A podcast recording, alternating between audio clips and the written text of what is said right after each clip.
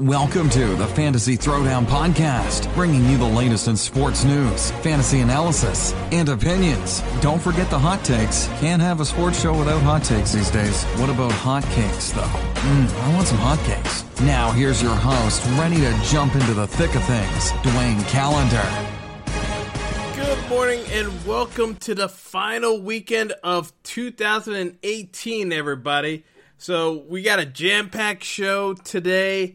I, I'll be perfectly honest. I, you know, I had no idea I would be talking about hockey to lead off this weekend, but the amount of quotes from Dallas Star CEO Jim Lites, I, I mean, this might be the most like cantankerous interview I've ever seen from a, an executive of a professional sports team.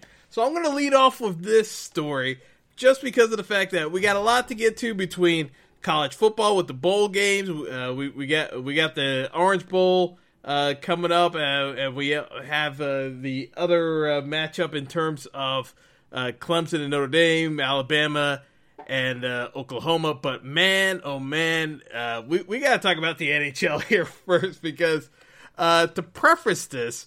The Dallas Stars are currently sitting in eighth place in the Western Conference, so they're technically in the playoffs. But these were the quotes coming from Jim Lites in an interview that he actually called for. This wasn't on uh, like something on the spot where he got caught off guard by the interviewer. He literally uh, called the interviewer to say these quotes, which means he premeditated what he was going to say and still dropped these bombs on his own players, his star players being Tyler Seguin and Jamie Benn. They are bleeping horse bleep. I don't know how else to put it. The team was okay, but Tyler Seguin and Jamie Benn were terrible. I don't get it. The good news is the coach got everyone else to go, and we found a way, and we were able to make up for their lack of playing. We are a stars driven league, and our stars aren't getting it done. It's embarrassing. No one writes it. Write it. These guys are not good enough. They're not good enough for me, they're not good enough for the owner, and they're certainly not good enough for the general manager, who I can't speak for, but it's not good enough for the job he's done. But we've had meeting after meeting. The accountability on the ice is not there. These guys were signed to big contracts because they were the third and sixth leading scorers in the National Hockey League over the past five years. They get their money. We expect them to not be outplayed every game we play in, and if they were as good as they've been in the past, we wouldn't be having this conversation. I don't know. Uh, it's not. Oh no, it's not about the money. I don't resent the money. It's about what we expect the money to be. You can't win if your best players aren't your best players, and they aren't best players. I'm sick and tired of listening to bloggers talking about Brett Ritchie, Julius Honka, Gavin Bayreuther, Taylor Fedun. Pick a guy. We're just too good. The fans deserve more. The owner deserves more. And I share the opinion with the owner. The fans deserve better. And Benn and Seguin aren't getting it done. Until they do, we aren't good enough.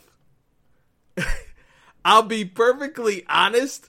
Uh, you know, these quotes get even spicier from there. Uh, l- literally, uh, uh, the, the, the, according to Statcast, uh, Seguin and Benn are literally right under a point per game in terms of production. I don't know what he's talking about. But honestly, the the ranting coming from this was just too good. So here's some more. Uh, here's some more to happen. Uh, Seguin has hit more posts and crossbars combined than any other player in the NHL, but that's not an acceptable excuse according to Lites. He's hitting posts. Wah wah. That's what I say about hitting posts. Get a little bit closer to the action.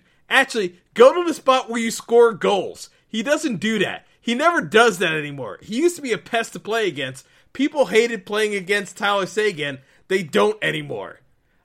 I mean, he just keeps going and going. Uh, I here's another one. I take a lesson from Bob Gainey. He said you'd be really successful in this league if you never gave a bleep about being invited to a player's daughter's weddings and that's what I think. I don't give a bleep. I'm a year to year guy, and I'll be damned if a guy who has been good to me as Tom Gagliardi, the team's owner, as good to this franchise isn't getting results, and those players aren't getting it done. I'm telling you, we are going to run through a GM who does everything he can to make the team better because we aren't getting results. I mean, th- this was just wow. I mean, it's one thing to say that we need to be better as a group, to specifically single out two guys who are your best players. Granted, no one put a gun to your head to sign Tyler Seguin and Jamie Benn to massive contract extensions at the beginning of the year. Literally in the offseason, Jamie Benn is now making $13 million a year for the next eight years.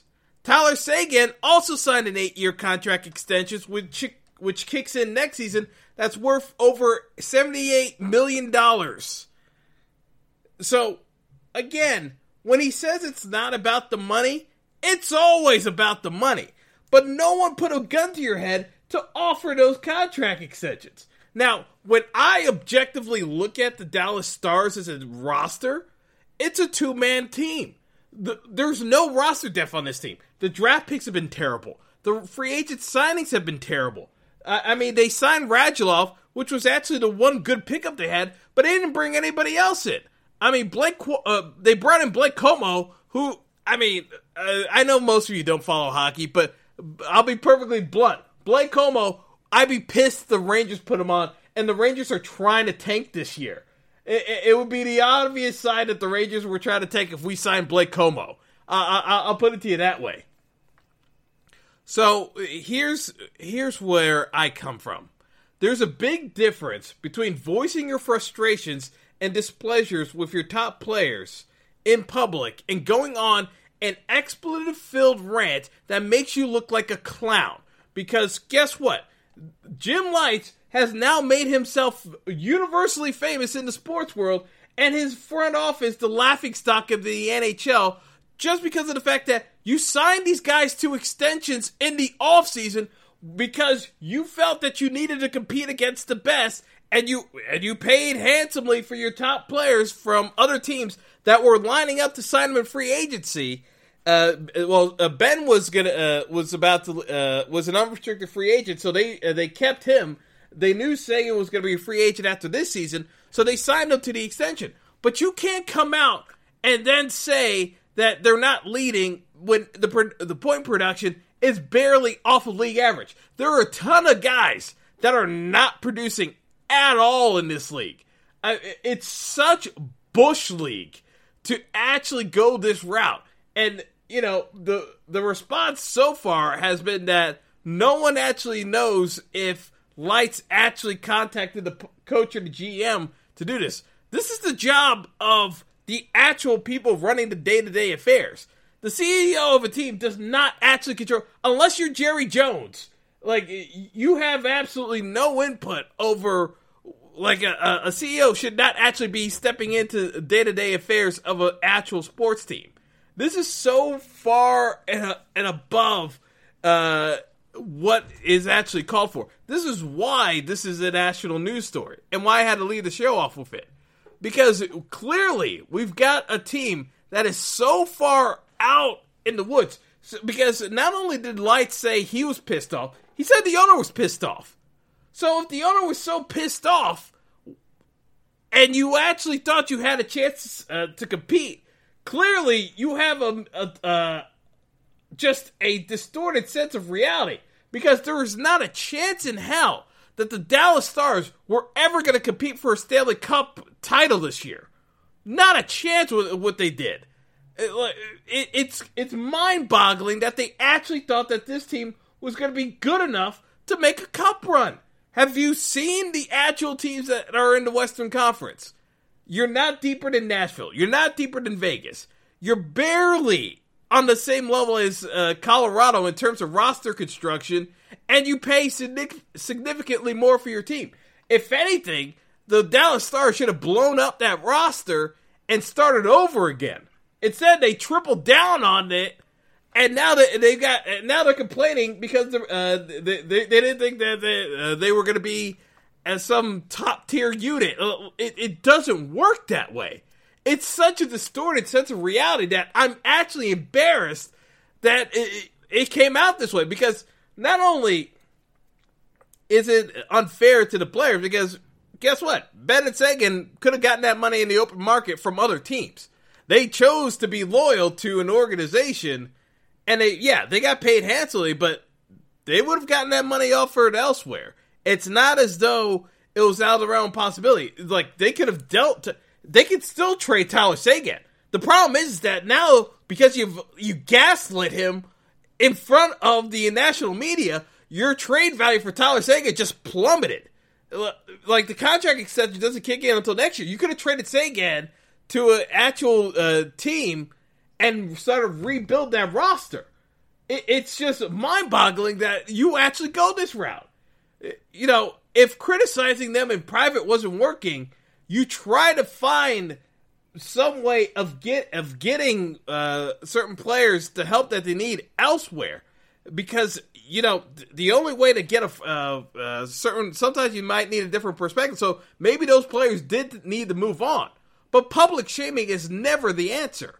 It's honestly the telltale sign that you don't know how to advance as a leader but it's, uh, I mean, I talked about this with uh, Jose Mourinho multiple times at Manchester United that he kept going this route of trying to humiliate everyone and just made himself look like a bigger fool in the process.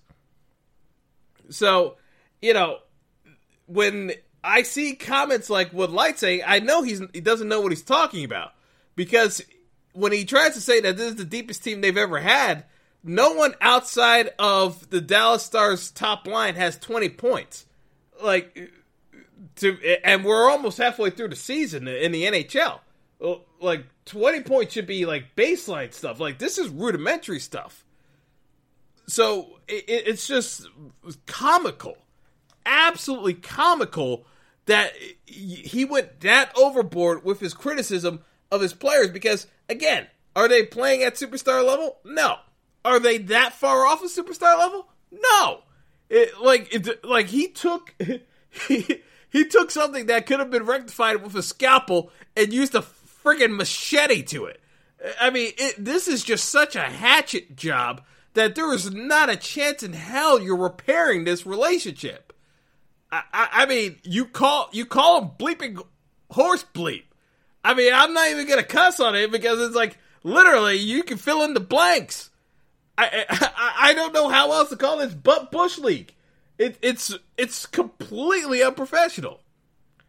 Anyway, let's get right down to it because we, we got a lot to talk about. So, uh, first off, let's talk about some Premier League action. You know, I, I alluded to this before, but, uh, you know, there's a shifting of the guard here because there's a potential for Liverpool to be holding serve again. Uh, because, you know, people are talking up Liverpool being at the top of the Premier League.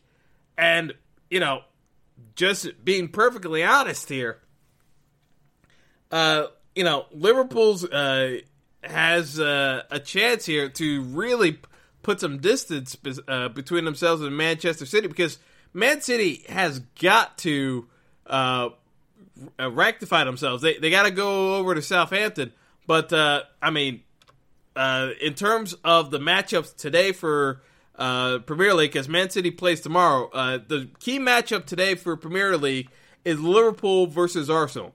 Uh, Liverpool obviously playing at home in Anfield. Arsenal, I- I'll be perfectly honest, as an Arsenal fan, Arsenal's going to get rolled today. You know, to me, this is one of the easiest bets of the weekend. Like the the only bet that's easier than picking Liverpool to smash Arsenal because the uh, the uh, the money line is um, about uh, mi- minus, uh, two eighty uh, to three hundred for Liverpool. I, I mean, it you know, yes, it's a heavy favorite for Liverpool, but like that's easy money. Like the the goal line differential is minus one and a half, so you're expecting Liverpool to win by two goals. I think that's easily doable. I think Liverpool's going to score at least three goals today. I, I think they could easily score uh, four goals. So just because of how bad Arsenal's back line is, like Arsenal's going to get exposed today. Uh, there, there's not a doubt in my mind about that. So uh, when I look at these matchups, I, am just looking at them being uh, as clear as can be. Like Manchester City is not making up points this weekend. Arsenal's not coming into Anfield and actually winning. It's like, uh, you know, I, I know my fellow Gooners are going to be mad at me for saying how badly we're going to get spanked, but there's like looking at this objectively, there's not a chance in hell that Arsenal's actually going to do anything today. I mean, they may score a goal or two, but they're going to leak so many goals in the back because Liverpool's just going to control the middle of the field and they're going to go run up and down straight at our defenders who can't actually defend anything. Uh, you know, it, it, really is that simple. Uh, you know, I, I, can I could sh- try to sugarcoat it, but it, I'd be wasting my time. I mean, the only question here today is if uh, Spurs drop any points uh, playing Wolves, because uh, you know, as uh, some of you may know, Spurs do not still do not have their newly built stadium yet. Uh, they're they're running into construction issues and money issues, but that's an entirely different matter and a story for another time. But you know, uh, Spurs playing Wolves today. I expect Spurs to win, although this is the uh, the crunch time period where uh, you got a bunch of games and uh, the ho- holiday uh, fixtures where you're playing, you know, two, three games in a single week, basically in the Premier League, and Spurs is one of the thinnest rosters there is. So, you know, I look at Spurs and I have my concerns because you know they're they're playing a tough Wolves squad, and I like Wolves, but like on the heels of that, uh, you know, they uh, Spurs plays Wolves uh, at home today, but then uh, for their next matchup, they got to travel to Cardiff, and Cardiff, uh, you know, Cardiff can't score, but it's one of those games where uh, Spurs could easily slip up, and you know, right after that, uh, you know, they, they get a little bit of a break, and then they play Manchester United. Uh, but you know, it's just one of those periods where Spurs are playing so many games that I feel as though Spurs is due to drop points. I just don't know I, it's like again, I can't objectively say that any of the teams that they're playing against are better than they are. They, they're not. It's just the fact that Spurs seems to be such a. I mean, it's not that there's, there's not talent there. It's just that the financial difficulties that Spurs operate under, they have a thinner roster than uh, Man City by far they remind me very much of the issues Liverpool used to have uh, in the first few years that uh, Jurgen Klopp had, where he didn't really trust his uh, roster depth and he didn't rotate out players, so he kept playing the same players over and over, and they burnt themselves out over the second uh, second half of the year. I see a lot of that in Spurs just because of injuries and the fact that they didn't really buy anyone o- over the transfer window, and I and it doesn't look like they're going to buy anyone uh, in the January transfer window either. So I, I have my concerns there. So like in terms of uh, some of the fixtures, again, uh, you know the big matchup uh, being uh, Ar- Ar- uh, Arsenal playing in Anfield against Liverpool. I, I just think that uh, Liverpool's going to smoke them, and then uh, obviously you've got uh, Spurs hosting Wolves. Uh, that's the other big matchup for Premier League. I, I still expect Spurs to win the game, but it wouldn't shock me if they ended up having a draw and dropping points at home that they really need to keep up in the title race. It's just one of those things that you know. I, I just look at this Spurs team and I, I just I, I, have my doubts. I really do have my doubts about them long term uh, stability wise. Man City, I don't worry about as much just because they they're trying to get their guys back into it. So when uh, losing uh, losing the other day, you know, yes, it was surprising uh, to see them lose against Leicester City, but you know, part of it is that they got to work those guys back into the rotation, and you know, chemistry was just off. It's like sometimes that happens, and yeah, the defense isn't where where it needs to be right now, but uh, I I still look at it as a case where uh, Man City is still the team to beat it's just that Liverpool's up right now, and Liverpool's on, playing on a high, and you know anything can happen in the Premier League. But um, that's uh that'll do it uh for Premier League. Let's uh, let's get into it with the uh well we'll we'll get into the NFL in a bit, but uh, let's talk a little college football because uh, we we've got we've got the uh, the main college football playoff games coming up. Uh, plus, we we got to talk about a couple of these other bowl games uh, as well, just because uh, you know it's it's becoming more and more of a you know I, I heard I heard the word epidemic being used, and you know it's comical because what drives me nuts is the fact that people are now blaming college athletes for actually taking responsibility for their careers, knowing that playing in these meaningless bowl games does not help them in terms of getting into the NFL. You know, it, it, it's it really is just bothersome to me that uh, you know college students are getting blamed for you know taking agency over their uh, their careers moving forward. Because if you have a chance to actually make it to the NFL, why would you play in college? Uh, college bowl games if you're not in the playoff. It it makes no sense. It makes absolutely no sense. So uh, so uh, to preface that, uh, today at noon we got the Chick Fil A Peach Bowl between Michigan and Florida. Michigan is uh, is going to be without four of their defensive starters uh, for uh, for this bowl game, and you know because of that, I, I, I look at this as a game where you know as much as Florida struggles on offense, I actually think Florida's going to pull off the upset as a touchdown underdog because of the fact that so many of the Michigan starters are missing. But I'm not going to blame the Michigan uh, players for sitting out of this game. Why are you bothering? Again, if you're that talented and Michigan's strength was its defense this year, why would you waste time in a college bowl game where you could uh, cause uh, get a serious injury that would and it's happened numerous times. Not everybody in college football has the money to pay for an insurance policy to cover themselves in case of an injury.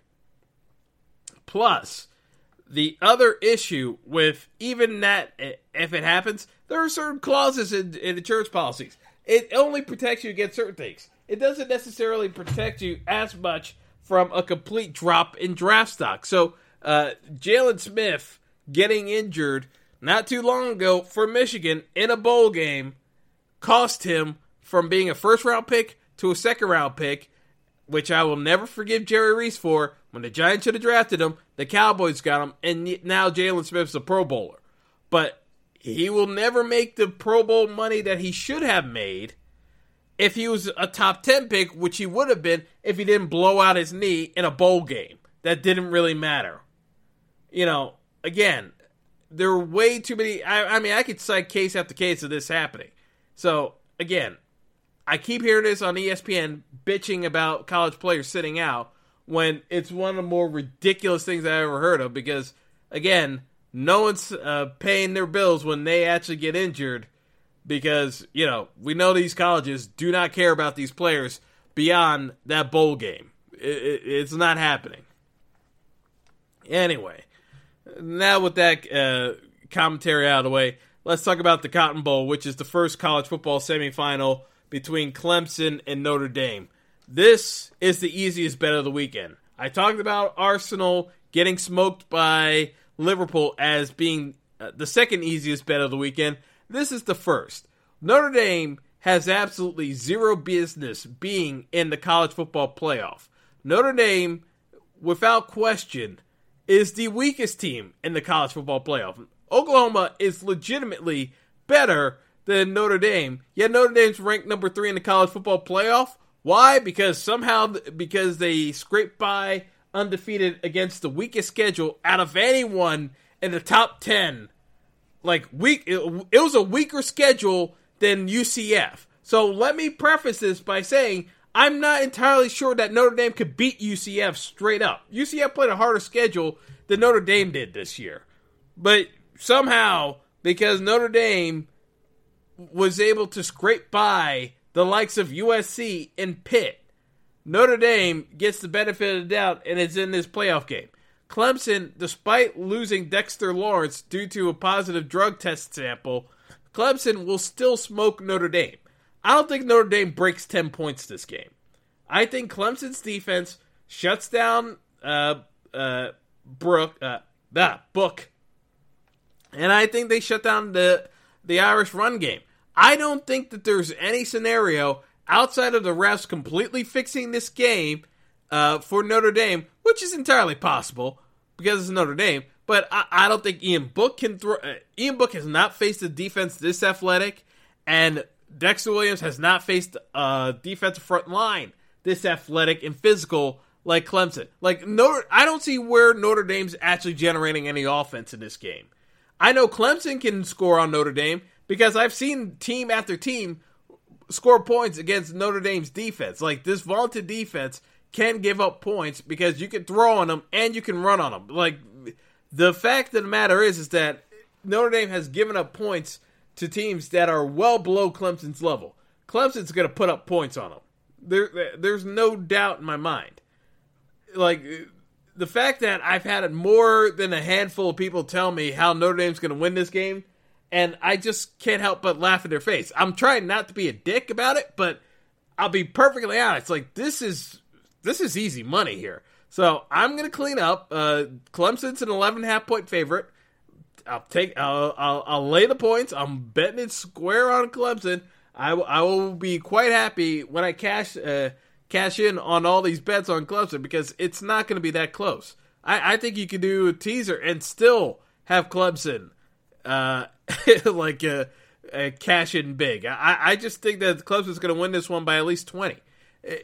I don't see Notre Dame getting past 10 points in this game. It's like, this to me reminds me of when Clemson was playing Ohio State, only even more lopsided because this Irish team is worse than Ohio State was uh, last year. Like, this is not close. This is not a close matchup. It's like, I'm tired of people trying to sell me on how this is going to be a close game. It's not.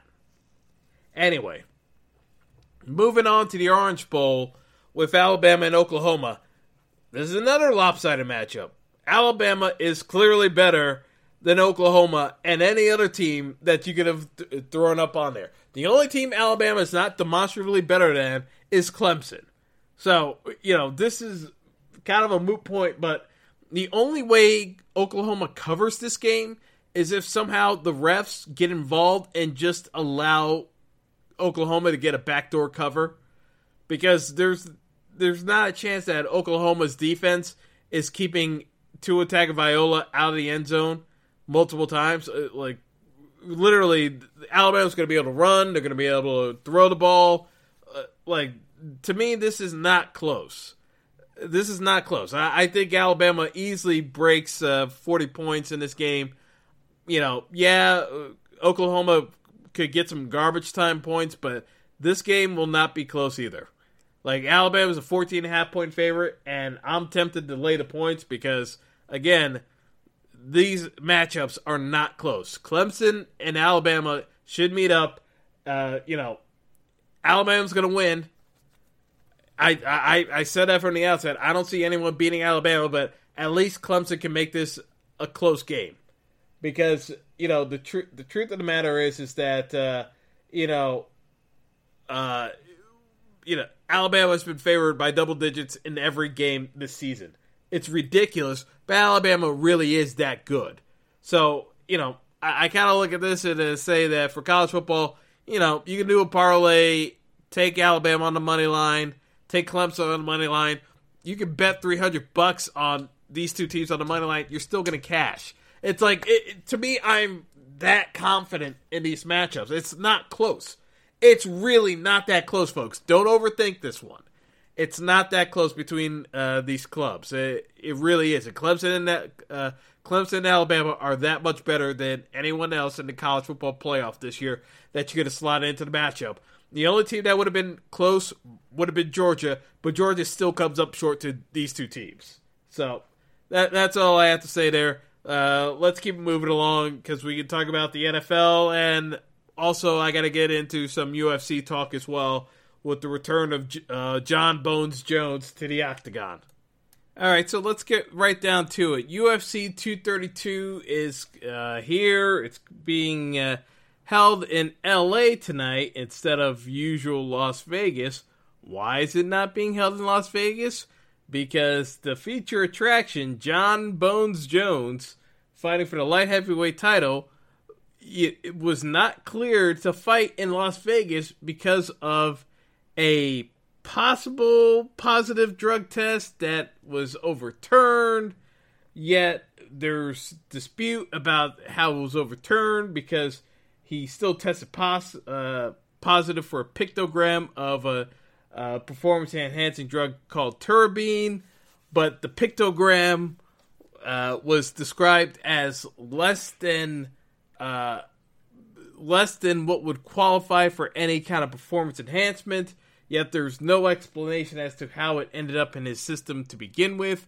Believe me, I tried looking this up to figure out the details, but long story short, Jon Jones is cleared to fight, just not in Las Vegas because Las Vegas still thought the drug test was a little bit uh, fishy from what uh, USADA uh, and the and the actual appeal from the Jones camp came up with. So, for those of you who forgot uh, the last time Jon Jones fought was for the light heavyweight title a little over a year ago when he defeated Daniel Cormier.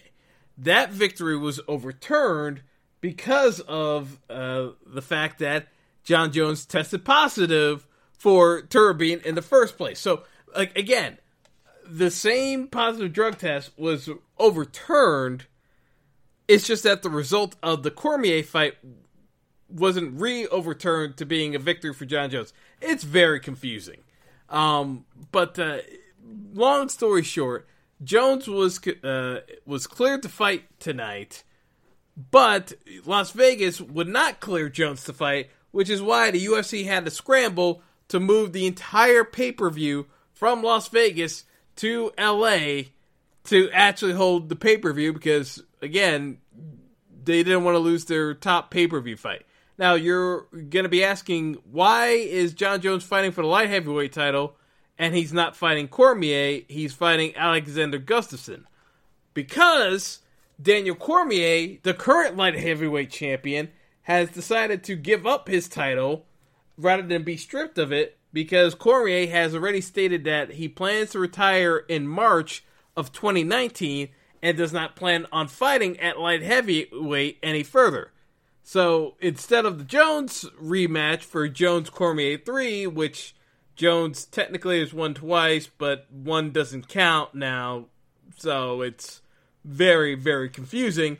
Uh, we we got we we gotta talk. Uh, we we got this matchup between Jon Jones and Alexander Gustafsson, which is a rematch of their 2015 fight, where many people thought Gustafsson won the fight, I disagree. I think Jon Jones still clearly won that fight against Gustafsson.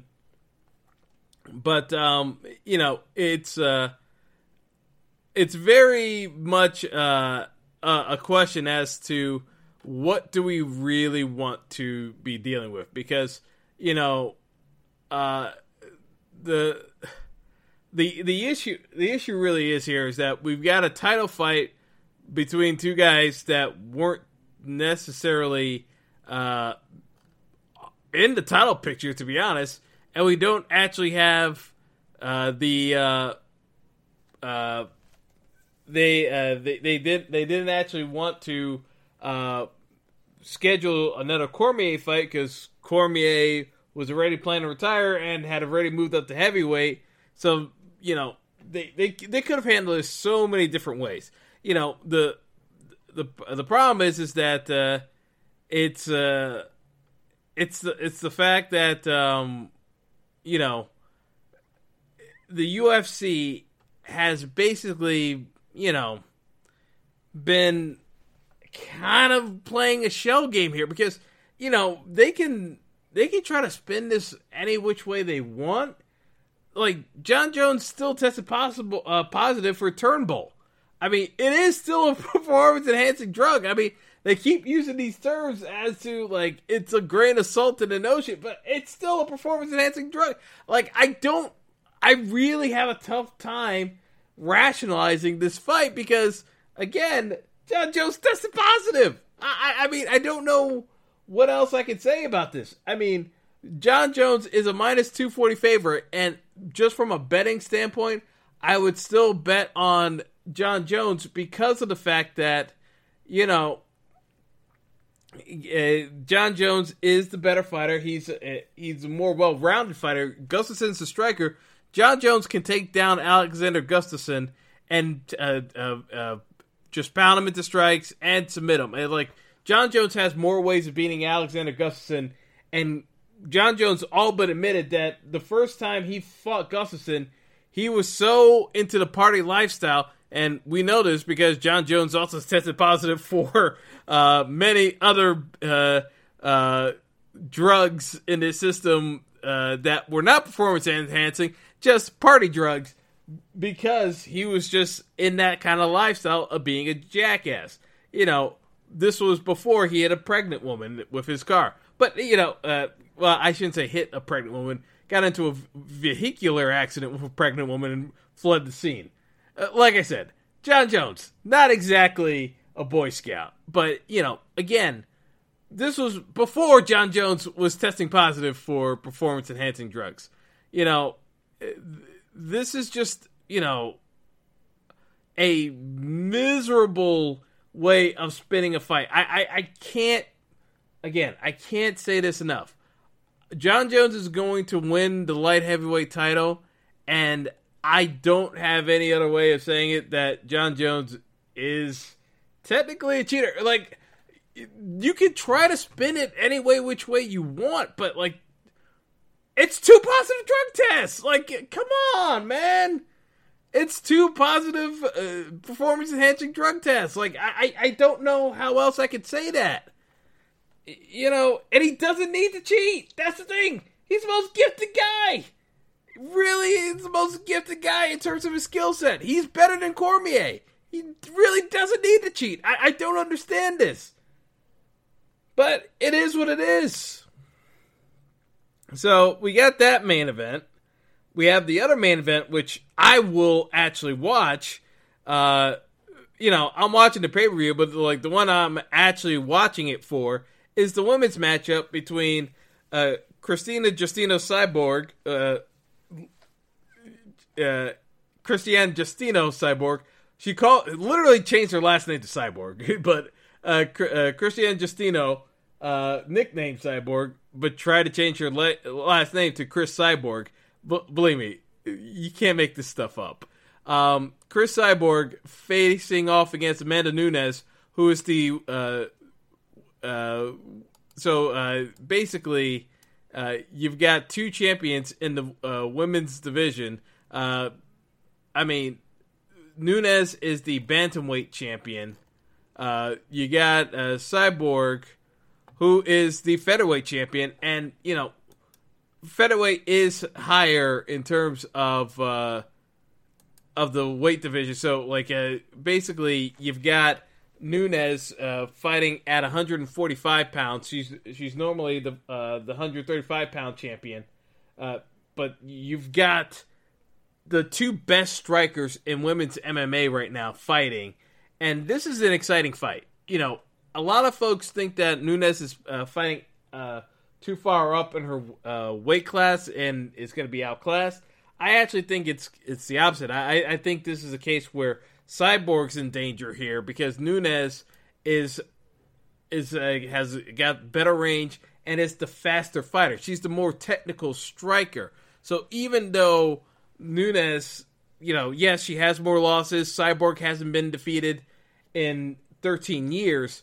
Cyborg's got more mileage, and I thought Cyborg was uh, like when she couldn't finish Holly Holm because Holly Holm like realistically, Cyborg a couple of years ago would have finished her, and I just have I have my doubts that Cyborg is is at the peak uh, of where she uh, she was in the past. I, I, I don't think she's there anymore. I think she's uh, you know she's still not quite. Uh, I, I wouldn't say she's fallen off and, and completely lost step. I just don't think she's in her prime, and Nunes is in her prime. So you know when you've got two dominant fighters I tend to lean towards the fighter who's in their prime, and I, I just think that's Nunes. So, you know, I'm watching this pay per view, and I'm very excited for this fight because I think there's a lot of fireworks. I don't, I'd be shocked if this thing goes past the third round just because of how good of a striker they both are. I, I just think that this is a case where, you know, uh, it, it's, it's it's a situation where we're going to get a fun fight, and that's the one I would like to focus on rather than Jones versus Gustafsson. Because again, uh, Jon Jones should win that fight. I, I just, you know, I have a real tough time supporting Jon Jones being awarded the light heavyweight championship because I know he's the best fighter, but you know, you can't be you can't be tested positive for drugs, uh, performance enhancing drugs before major fights. I, like, the, you know what? I, am gonna get off this point because you know I'm I'm already like uh, uh, finding myself repeating the exact same point over and over again. So uh, I'm gonna let that go. Let's get into the NFL because uh, we got the craziness that is Week 17 upon us. We got a number of uh, title, uh, I mean, not title, but uh, playoff clinching scenarios for a number of teams. Uh, the Sunday night game is going to feature the Colts and Titans in, in a win or go home situation. Colts are going to win that one, but we'll, we'll, get we'll get into the spread picks a bit later and and talk about uh, talk about what's uh, what's going on because uh, you know again so, some of these things are are going to be a bit different. So uh, let, let let's uh, let's uh, let's get into it. So, in terms of the one o'clock matchups, uh, those are the ones that don't necessarily have as much writing on them. So these are the t- games that are going to be tougher to kind of pick out to figure out what's uh, what's the most logical way of going about it. Because, like I said, you know, I have a tough time uh, making a case here for a number of these teams, but we're gonna get we're gonna give it the old college try and figure this one out. All right. So uh, without much further ado, let's get into Week 17. First up, we have the Jets, who will be firing, and you know we're we're I'll, I'll talk about this uh, uh, probably on Monday, uh, but uh, you know. It, it's going to be the Jets uh, firing their head coach Todd Bowles, so final game is going to be at uh, like traveling to New England. New England's a 13 and a half point favorite. You know, I I have a real tough time figuring this game out because you know the Pats can lock up a bye uh, and the number two seed uh, for the playoffs with a win here. The Pats have not been very good on offense, and I don't know when it's going to click in where you know they're going to feed the ball to Edelman. They're going to get Gronk involved. They're going to run the ball with uh, Sony Michel. It, it's it's been very herky jerky. So like, there's nothing that I've seen from the Patriots that gives me confidence, even though they're playing Foxborough. I know they're going to win this game. I just don't know if they can win by two touchdowns or more. That's the, the problem I have with this game. And it's a division rival. Like, it's Bowles' last game. Yeah, you know, I don't know if the, the, players have quit on the Jets, but I do know that Sam Darnold's playing better. You know, it, it's a case where I think the Jets' offense isn't going to be absolutely dreadful, even though I don't necessarily trust anyone on that offense. I mean, I'm, I'm not a big Robbie Anderson fan. Uh, Her- Herndon shows some flashes. Uh, you know, again, Sam Darnold looks good in spots, other times looks absolutely dreadful. But you know that it's he's a rookie, so those things tend to happen.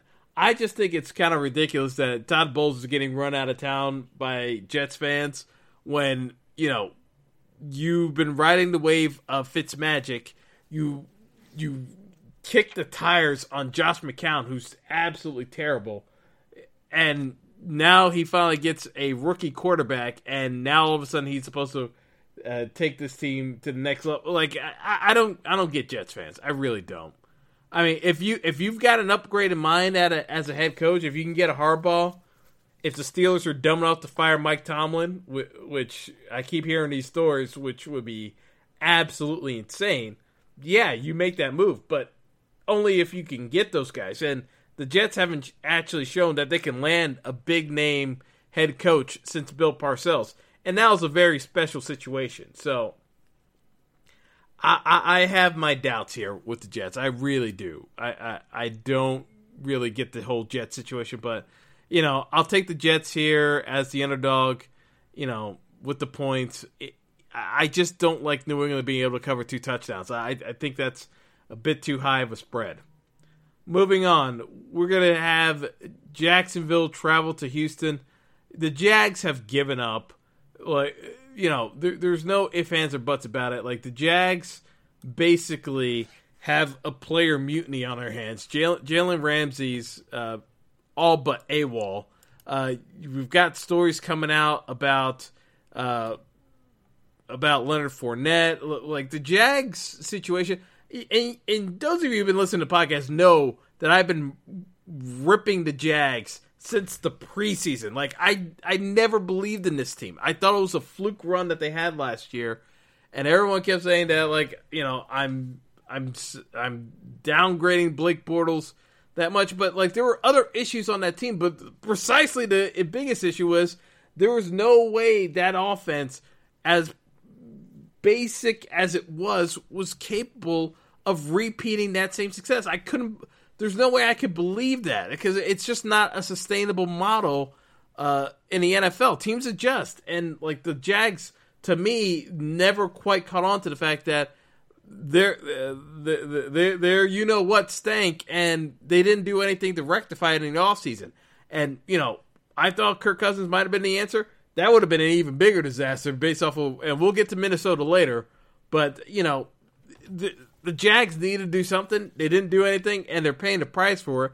It's just that you know, I, I just have a lot of doubt as to what made a whole lot of sense. But um, yeah, you know, as much as I rip on Bill O'Brien and the Texans because the Texans still don't play a complete game like they should. They really don't the Jags have given up. So there's no point in trying to take the Jags here in the points. I'm taking Houston at seven and a half because again, they're they're playing against competitions that's not actually trying hard. So uh, I, am I'm ta- I'm, ta- I'm taking Houston here, and I'm not regretting the decision because, like I said, you know, they are just not even trying. They really aren't trying the Jags. I mean, that game against Washington told you all you needed to know about the Jags. So uh, let's keep moving.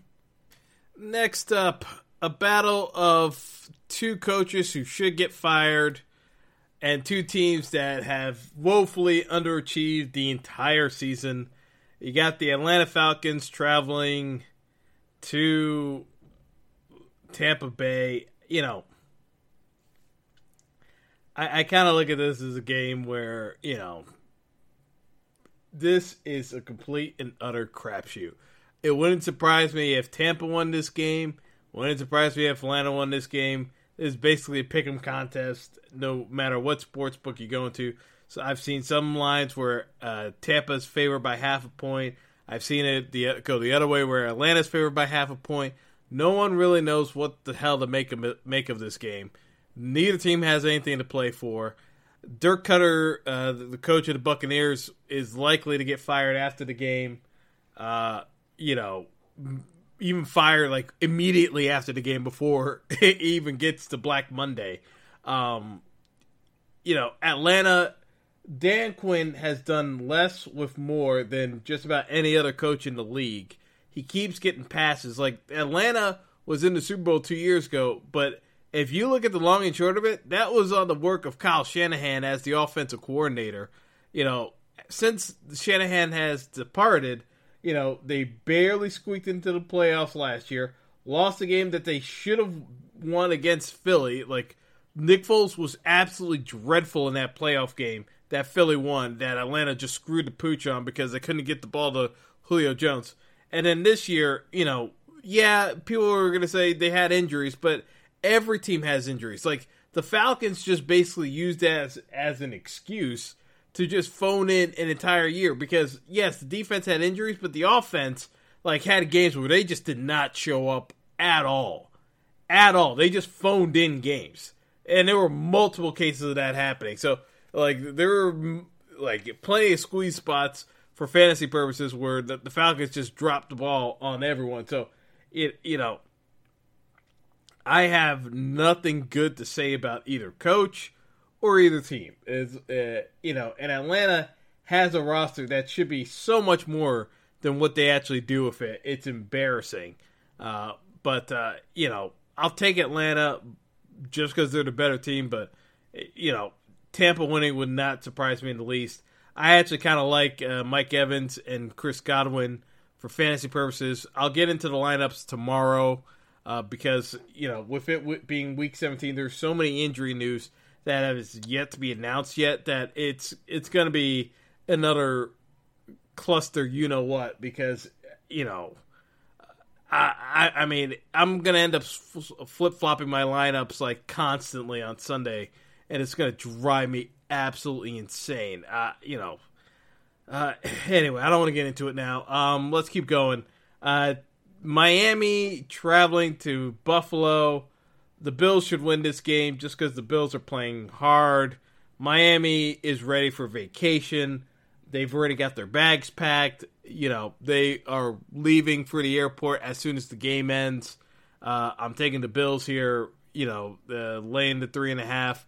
Uh, it doesn't matter. They're going to win this game. It'll be an ugly game.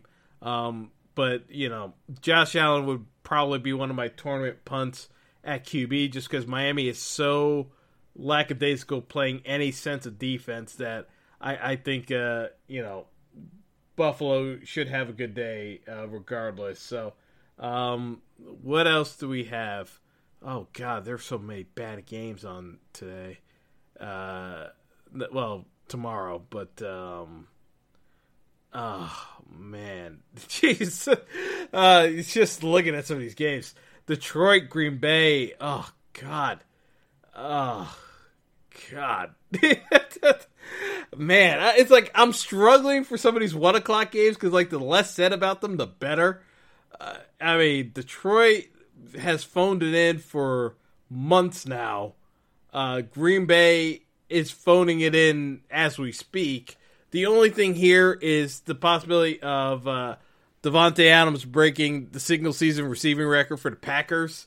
Uh, that's about it. Uh, you know, Aaron Rodgers kept playing last week against the Jets, presumably to help Adams fulfill that goal, uh, because realistically, the the Packers had no reason to keep playing against the Jets uh, last week, and they kept doing it. So I'm taking the Packers minus seven and a half, just because you know it's there. But like both of these teams have pat mailed it in. It's like it's not even worth talking about. Um, New Orleans hosting Carolina. New Orleans already locked up the overall number one seed. Drew Brees is not playing. Teddy Bridgewater is starting. Kamara is likely not to play. Same with Mark Ingram. Like the New Orleans is basically going to be benching everyone. So I have issues taking New Orleans but like part of the problem is that Carolina, with all their injuries, I don't see Carolina playing Christian McCaffrey that much. Uh, you know, I, I really don't know what to make of this. I really don't know what to make of this game. It's such a mess of a game because one team's got absolutely nothing to play for. The other team has everything to play for down the road, so they're not going to want to play their starters. So it, it's a mess of a game. So you know, coin flip that one. Yeah, I could take uh, New Orleans uh, lane points. I, am just staying away from this in general for betting. If you have to bet it for a picks pool, I guess you could take New Orleans. But honestly, I don't know what to make of this game because so many guys are going to be in and out of this uh, of this game tomorrow that it's really hard to forecast it. And then the final one o'clock game, thankfully, it's going to be a real rough one o'clock period for NFL football tomorrow. Uh, I, am I'm, I'm not going to mince words. It's going to be bad. Um, my Giants will be hosting the Cowboys, who will also be resting starters. No matter how much they say they won't be resting starters, the Vegas line keeps inching higher and higher for the Giants. Uh, it's over seven points now. Uh, it's seven. Uh, it's the Giants laying seven and a half. Um, you know, people aren't expecting uh, Ezekiel Elliott to play. They think Dak Prescott's going to rest. Uh, here's the one thing I'll say about this game: the Giants are too unreliable to actually be counted upon to win a game by two scores because they still have the worst fourth quarter defense in the league. They still have a head coach who's a terrible play caller, but insists on play calling. There's nothing about the Giants this season that has validated anything other than we made a terrible hire as a head coach and we had personnel problems that could have been rectified if we had a head coach who was better qualified at addressing those problems. There is nothing about this Giants team that gives me any hope for next year. The only thing I can hope for is that with a high enough draft pick, we can trade it down and get some more offensive linemen because the Giants desperately need to protect whoever the quarterback's going to be. You know, drafting a QB to replace Eli Manning next year is going to be pointless because the offensive line is still going to be piss poor. Like there's no there's no sugarcoating it. Like the offensive line is a raging dumpster fire. It's gotten better, but it's still one of the worst the uh, worst offensive lines in the league. It, you know, you could say what you want about it. It's still not any good. So again, I don't have anything nice to say about the one o'clock games, but I'll take the Cowboys uh, uh, given points because again, this should play into the narrative of the Giants being incapable of just looking at gift horse in the mouth. I want the Giants to lose this game, but there are Giants fans that I know that are going to be there and are expecting the Giants to beat Dallas for some reason just to say they got to win over a division rival. You know, it's pointless to me, but you know, I, am not going to tell people how they should think. Eh, I, am just not. But um, yeah, I think the Giants will win this one and screw themselves out of a top ten draft pick. Uh, but I think the Cowboys still cover this game because the Giants' fourth quarter defense, in, and the defense as a whole in general, has been terrible this year. I just think that the Cowboys do a backdoor cover and you know they cover this game. All right. So let's get into the 425 games because that's where we actually have real playoff implications involved. Uh, the first scenario being Philadelphia traveling to Washington. Philadelphia is a six and a half point favorite. Nick Foles is a terrible QB. I, I, I you know, everyone keeps talking about Nick Foles, Nick Foles, Nick Foles, but realistically, this is about the Eagles actually pulling their head out of their ass and actually playing hard again and you know, again, humbling themselves to realize that you know last year was last year. They have to actually play hard if they're going to win games in the NFL. It, it took it took them well into the season to actually realize that, and realistically, they should be eliminated from the playoffs. But I'll get into Minnesota because you know, again, I'll, I'll talk about the my issues with the Vikings. Uh, but Philly has a chance to make it to the playoffs as the sixth seed if they get a win against the Redskins and Minnesota loses against Chicago.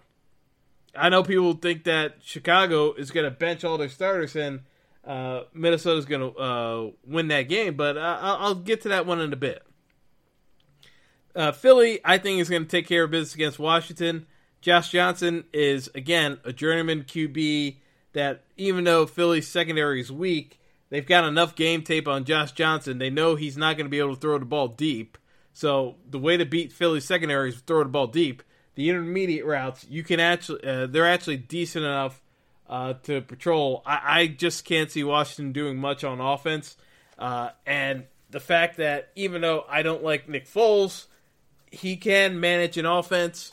So he'll he'll be able to at least uh, get things moving uh, on offense, and like I said, Washington's not going to do anything on offense. So this is an easy game. Philly's going to take it. Uh, there's no doubt about that.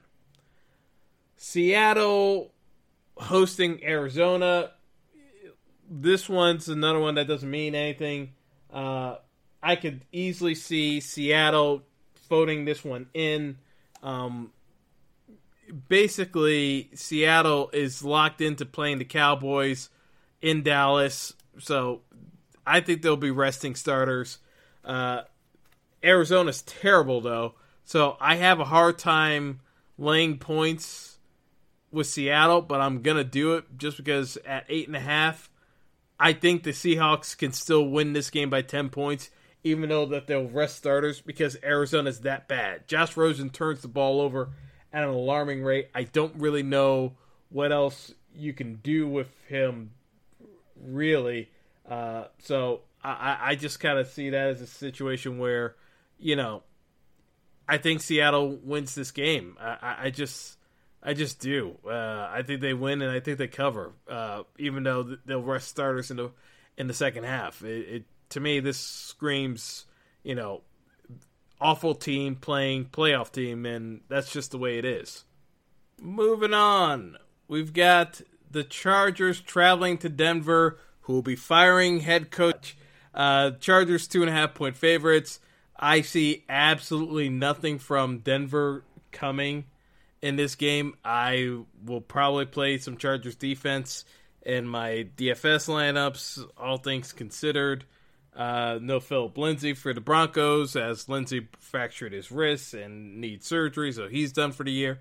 I don't see anything being done by Denver. Uh, you know, even with the Chargers uh, potentially resting players, uh, but the Chargers still have a chance of winning the AFC West if, for some reason, Kansas City drops uh, to Oakland. Uh, I don't see it happening, but you know, it's always a possibility.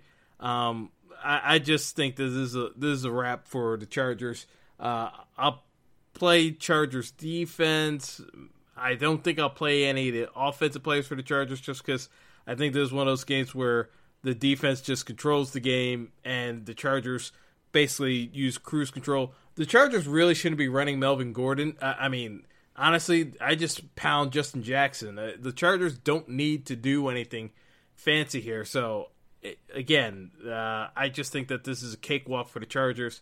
Just keep it simple. Don't don't do anything crazy, and uh, move on from there. Moving on. Uh, speaking of which, we got the Kansas City Chiefs uh, at home playing the Raiders. Raiders just playing out the string. I don't see anything coming from the Raiders. The only reason why I would take the Raiders in a picks pool uh, would be that the line being over 14 points. It's a big number. Um, and, you know, the Chiefs could just pull starters at halftime being up big. So the Raiders could always do a backdoor cover. It, to me, it's just not worth it. The only thing I see the Chiefs playing for, uh, you know, obviously uh, they'll get the overall bye in the AFC, but uh, and win the AFC West. But the other thing is, is that you know, I could see the Chiefs kind of playing it out just so Mahomes gets uh, to 50 touchdown passes and wraps up the MVP award. Which, again, you've heard my rant on this. Mahomes is the MVP. Like this is not a close race at all. Like Drew Brees, like again, this is not a close race, and I love Drew Brees. I really would like for Drew Brees to win an MVP award, but like to put a co MVP with Pat Mahomes would be criminal to Pat Mahomes. He's been that much better than every other QB in the league this year. Like Mahomes is legitimately a lock every single week. So, you know, again, uh, uh, they are. I mean, they are the most explosive offense, and Mahomes is the key to it. So, again, I, I just look at it like this is a, a game where the Chiefs are going to win this game. I'm just not sure what the final score is going to end up being because we could easily see the Chiefs resting starters in at halftime. Uh, next matchup, uh, the Rams hosting San Francisco. Exact same scenario. The Rams could be up so big at halftime that they rest starters the rest of the way through. Uh, I I just don't know what to make of how it's going to play out. Uh, I think the Rams are just going to pound C.J. Anderson in the second half, and I think C.J. Anderson is definitely going to be in pretty much all my uh, DFS builds uh, because Gurley's sitting out the the game. They already made that announcement early um, so I, I just look at this as a case where uh, the Rams just take care of business. I just don't know. Uh, the Rams are nine and a half point favorites. I'm just not sure again what the final score is going to be. I'm going to take the Rams because that's a smaller line than what the uh, Chiefs have to cover. Um, it's just that um, you know, uh, you know, we just don't know when the starters are going to uh, start getting rest.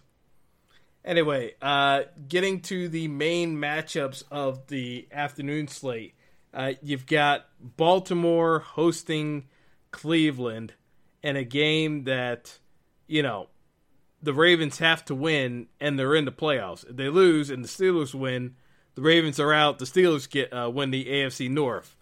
You know, I look at this game and just say that Baltimore should win this game. The only way Baltimore loses this game is if somehow there's like a fumble on offense, and because Lamar Jackson has been prone to fumbling the football, it's just that with the Ravens being such a run dominant team, Cleveland is not good at stopping the run. They're gonna give up gashes of yards uh, to Baltimore the entire day. So, like to me, Lamar Jackson, if you want to play a differential play at QB besides Big Ben or Patrick Mahomes, you you can play Lamar Jackson.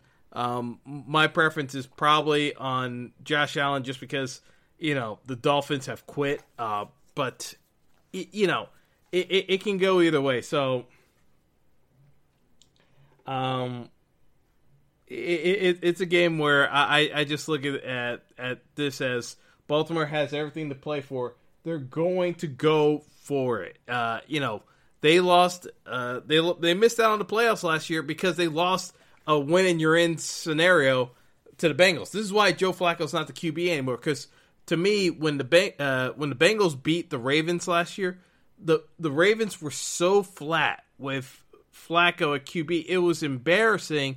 And then when they try to get it started, it was too late. Uh, you know, I just don't see that happening uh, uh with Lamar Jackson. I think they're going to put it to the Browns early and they're going to turn over Baker Mayfield. I don't see Baker Mayfield stealing this game from Baltimore. I think Lamar Jackson, the Ravens, play way too well. I, I am taking the Ravens, laying the points at five, and a half.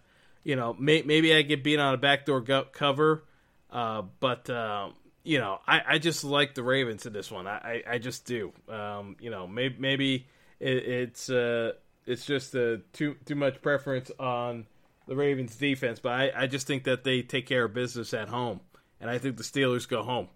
Uh, speaking of which, uh, the Steelers playing the Bengals.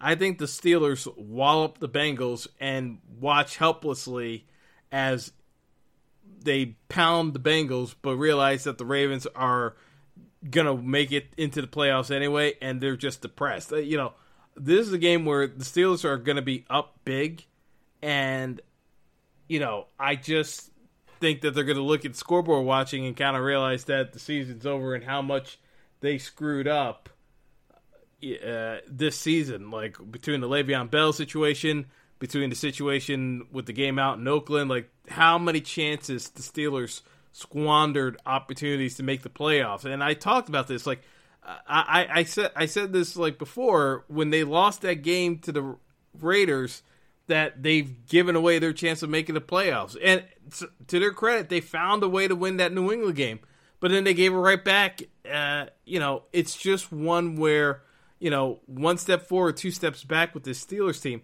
And the nonsense that I'm hearing about Mike Tomlin getting fired, like it's not Mike Tomlin's fault that uh, the Steelers are in danger of missing the playoffs. This is not on Mike Tomlin.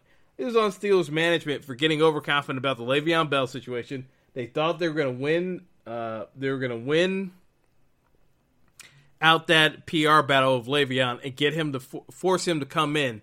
Like the Steelers were just incapable of closing out teams, and you kn- you know why they can't close out teams. Le'Veon Bell was the closer. Like like to get those hard yards, like it, it's hard to get yardage when teams know you're trying to run the football. Like there's a difference between certain backs. It's not that I'm ripping James Conner, but like when stats guys keep telling me how much better James Conner's performing uh, than uh, Le'Veon Bell, I know people are not paying attention to like actual games because there's a lot more to NFL games than just seeing what the yards per carry are. Like you actually have to look at certain details of games, and people were not seeing that. Like James Conner hit a wall and you know once he hit that wall like he never quite uh, recover like i'm still probably to play james conner uh, this weekend because you know realistically uh, antonio brown's not going to play. The steelers are going to be up big on the bengals. It's a perfect time to get conner reacclimated to the, uh, the offense after being out with the high ankle sprain. And it's a, bengals run defense that's absolutely atrocious. Like they should be able to run up and down on him, so he'll gain the confidence and run for over 100 yards. Like, to me, uh, like Conner's a play here for uh, DFS because of the fact that the Bengals are that terrible. But, like, the Steelers screwed up this season royally and it, was completely avoidable. Uh, like I can't, I can't say that enough about the Steelers. I don't feel sorry for the Steelers uh, for missing out on the playoffs. Now this could entirely backfire on me, and the the Ravens uh, find a way to blow the game against the Browns, and the Steelers uh, take care of business, and the Steelers are back in the playoffs. But the Steelers don't deserve to be in the playoffs. The Steelers screwed themselves over and have no one to blame but themselves. They can blame Le'Veon Bell all they want but it's really on the Steelers themselves. Anyway, moving on to the final 425 game that I want to talk about. We got the Chicago Bears traveling to Minnesota to play the Vikings. Vikings win and they're in. Here's the thing. I talked about the, the, the, bets of the weekend that I would want to be making. So I, I talked about Liverpool smashing Arsenal. I talked I talked about uh, the fact that uh, you should be taking Clemson over Notre Dame. Talked about Alabama money line. We talked talked about Jon Jones winning the UFC. The other bet that I am convinced is going to happen is that the Bears are going to smoke the Vikings in the first half. I don't think this game's going to be remotely competitive in the first half. I think the Bears defense absolutely suffocates Minnesota, and Minnesota does diddly squat on offense and gets embarrassed. Like Kirk Cousins looks like he's going to be in the fetal position in the first half of this game. The reason why I say first half of this game is that the Bears still have a chance of winning out on a bye if the Rams somehow lose to San Francisco. I don't think the Rams uh, struggle at all against San Francisco. The Bears look at the scoreboard. The Bears like, okay, let's pull the starter. So first half, I think Chicago absolutely dominates this game. Second half, because Minnesota's a five and a half point favorite, I think the Vikings figure out a way of winning this game, even though they have no business winning this game, because straight up, the Bears are a better team, and Minnesota is an abject disaster with Kirk Cousins. Kirk Cousins does not play well under pressure. He does not play well against above average defenses. Like it's clear as day, and they they put the blame on John DeFilippo, the former offensive coordinator, for throwing the ball too much. But they can run. They can try to run the ball all they want against good defenses. The Vikings are not uh, aggressive at the point of attack, running the football. And Kirk Cousins, like if there's tight coverage, Kirk Cousins is not hitting guys. Like uh, Adam Thielen and Stefon Diggs were doing yeoman's work early on in the year, getting wide open for Kirk Cousins to throw the football. Like everyone who keeps saying that Kirk Cousins is not a bust this year keeps looking at the stats, and I'm telling you, like stats can be very deceptive. Like actually watching work performance of certain individuals still matters. Like watching game tape still matters because if you watch game tape of Kirk Cousins play, you know Kirk Cousins is not playing well. It is clear as day Kirk Cousins isn't playing well. Uh, like uh, I and you know I'm guilty of it as well. I thought Kirk Cousins uh, getting out of Washington was a good thing for him and that you're going to see the best of Kirk Cousins now that he's got a firm contract and, and can actually uh, have a good roster around him, good defense, like all the things he didn't have in Washington. You're going to see the best out of Kirk Cousins. That's why I thought Jacksonville should have made a play for him. I was wrong. Kirk Cousins has been an abject disaster. Like with more pressure put on him, he has crumbled. And I can't mince words about it. It's like Minnesota is uh, in danger of missing the playoffs, and it's going to be squarely on Kirk Cousins' shoulders. Like you can like try to say the defense did play as well as it did last year. Like no, this is Kirk Cousins not living up to the contract. He's making twenty four mil a year at a fully guaranteed contract. I, I mean twenty mil a year, fully guaranteed contract, three year deal, eighty four million guaranteed. Like Kirk Cousins got his money, but he is not even remotely close to the guy that they paid for. He's, uh, I mean, Case Keenum has been absolutely awful this year for the uh, the Broncos. So I'm not saying that they should have gone with Case Keenum. Alex Smith was awful for Washington. this year before he broke his leg. Like I, I'm not even saying you can replace him with Alex Smith. I'm just saying that in general, this quarterback class that got free agency money this year was abjectly terrible. Terrible. They did not even remotely come close to living up to the hype. So when people tell me that uh, and like bash Eli Manning, like there were so many other quarterbacks who were playing worse than Eli this year that the stats like bailed them out on because of uh, uh, stat padding. It's not. It's not even close. Like Kirk Cousins, realistically, did less with more than just about any other QB in the league this year. So when I say this is one of the easiest bets of the weekend, like this is an easier bet than Jon Jones uh, winning in the UFC tonight. Like I, I, I, I say that like Sunday afternoon, people are going to be looking at that first half of the Vikings game, wondering what the hell's going on, and I'm going to be saying, "I told you so." Like the the Bears, even though they don't have that much to play for, because it's a it's it's a pipe dream that they uh, the Rams lose. The Bears are going to dominate the Vikings on uh, on defense. Uh, they're going to dominate them in the first half, and then they'll probably pull the starters at halftime. But like for the part of the game that the Bears do play, they're going to kick the Vikings' ass. like I, I I have no doubt about this. And then people are going to be like, "Oh wow, Kirk Cousins didn't live up to the moment again." But it's like have you been watching the rest of the year? This is what been, has been going on the entire season. So I can't say that this is a shock when it happens because I know it's going to happen because all the evidence is pointing to the fact that Kirk Cousins does not play well against good defenses. And the Bears are a very good defense. So, you know, there's a chance that Philadelphia finds a way into the playoffs even though they really don't deserve it but because of how incompetent uh, Minnesota looks on offense at times, when they go up against good teams, there's a chance the Bears win this game. I don't think it's going to happen. I think the, the Vikings will still figure out a way of backdooring their way into the playoffs uh, by getting a, a W in the second half when the Bears pull their starters. But there's a chance Philly can actually make the playoffs with Nick Foles, which would be an absolute joke. But uh, I mean, it is what it is. Which brings us to our Sunday night matchup win and you're in between the Colts and the Titans.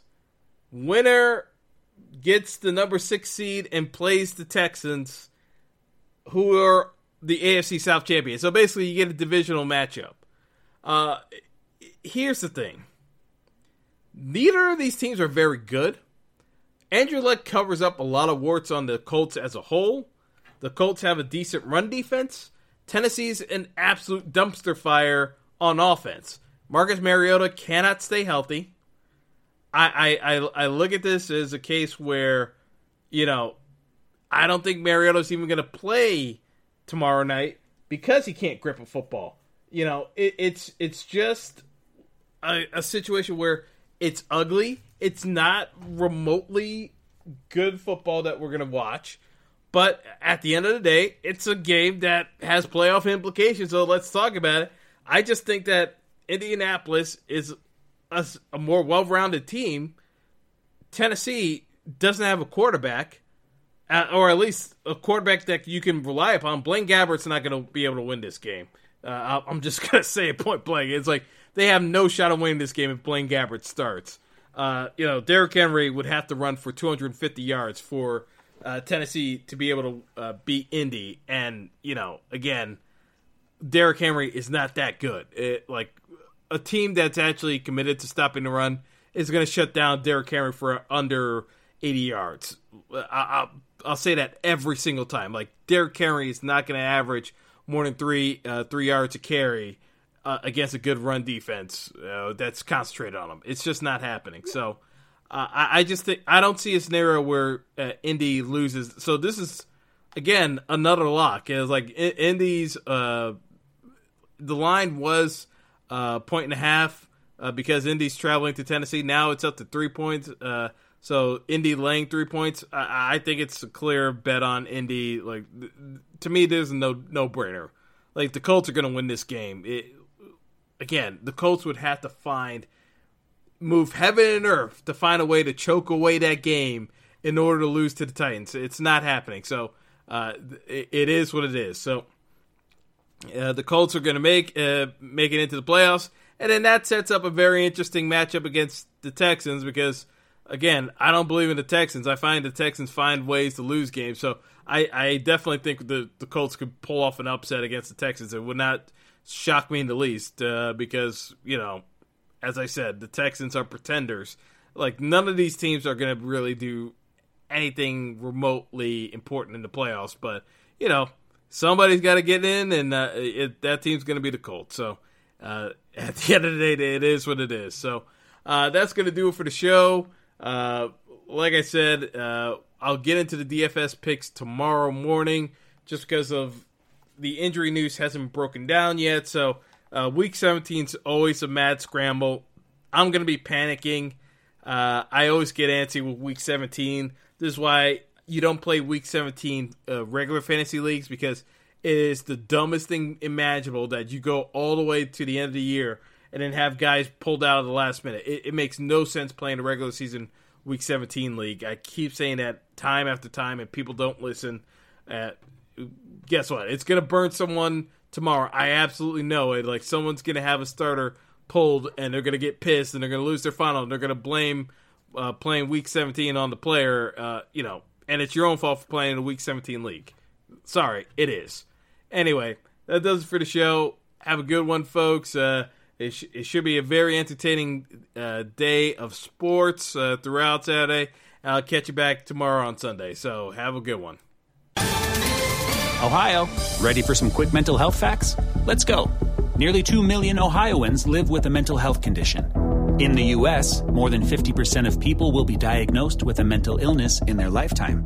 Depression is a leading cause of disability worldwide. So, why are some of us still stigmatizing people living with a mental health condition when we know all of this? Let's listen to the facts and beat the stigma.